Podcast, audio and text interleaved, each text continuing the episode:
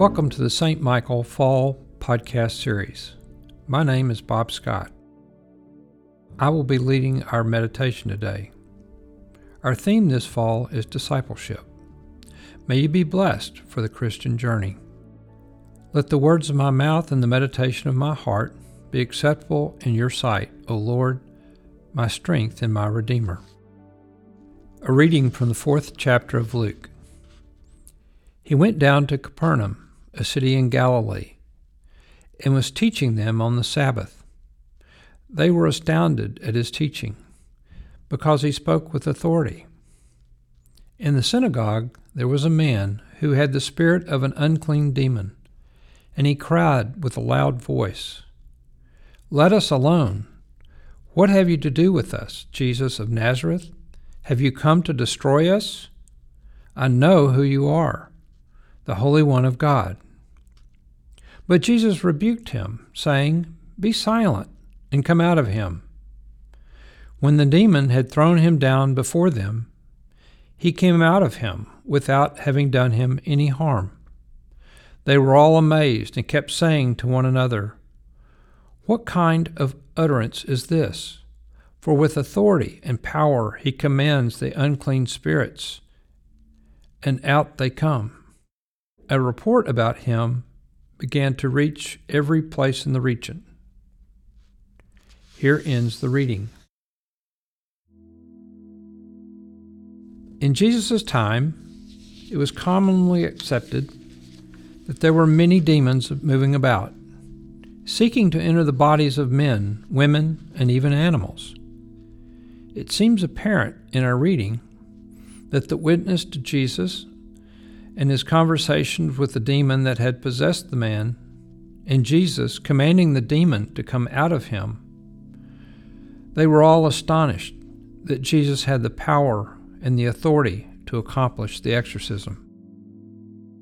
In those times, there were many exorcists who performed all sorts of strange and exotic exercises to attempt to chase away demons that were living inside a person. But none of them were like the straightforward approach of Jesus. The authority that Jesus exemplified was new and unique, and that no gimmicks or trickery were involved, just simple and clear commands spoken directly to the demons, and the demons responded immediately. As we consider the examples of Jesus and his teaching, he was always preparing and encouraging his audience, as he does for us today as we are called to study his word. Jesus taught all of us that in order to be effective in serving others and supporting them through life's ordeals, we must commit to several tenets. First, we must possess compassion and faith in the power of God and the Holy Spirit to bring about wonderful outcomes for those in need. Next, we must strive to be a good listener.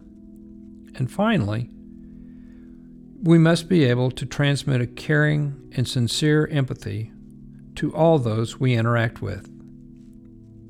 If we can do these things, we can become effective disciples of Christ.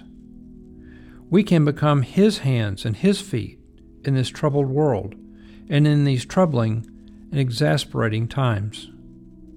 Like Jesus, we must commit to take the time to pause in our hectic schedules.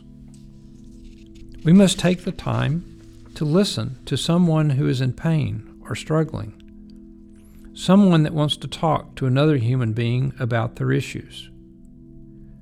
We are called to be that someone who will listen patiently, without judgment. And then, by the Spirit of God's grace that dwells inside us, we are called to share our faith and hope, sharing our story of God's power and help in our lives at those times when we had almost given up hope. God will give us the resources and the words to accomplish His work if we will commit to take the time in our lives to be available when the opportunity arises. This is the example that Jesus showed us in his life.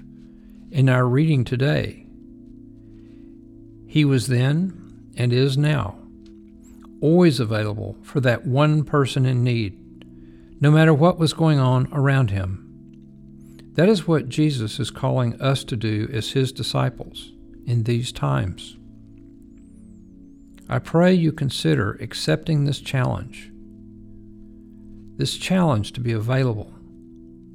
I promise you that you will be glad you did beyond what you can imagine. God is faithful to those who serve the Lord by serving others. Amen. Please join me as we continue with the Lord's Prayer. Our Father, who art in heaven, hallowed be thy name. Thy kingdom come, thy will be done, on earth as it is in heaven. Give us this day our daily bread, and forgive us our trespasses, as we forgive those who trespass against us. And lead us not into temptation, but deliver us from evil. For thine is the kingdom, and the power, and the glory forever and ever. Amen. O God, in the course of this busy life, give us times of refreshment and peace, and grant that we may so use our leisure time to rebuild our bodies and renew our minds, that our spirits may be open to the goodness of your creation. Through Jesus Christ our Lord. Amen.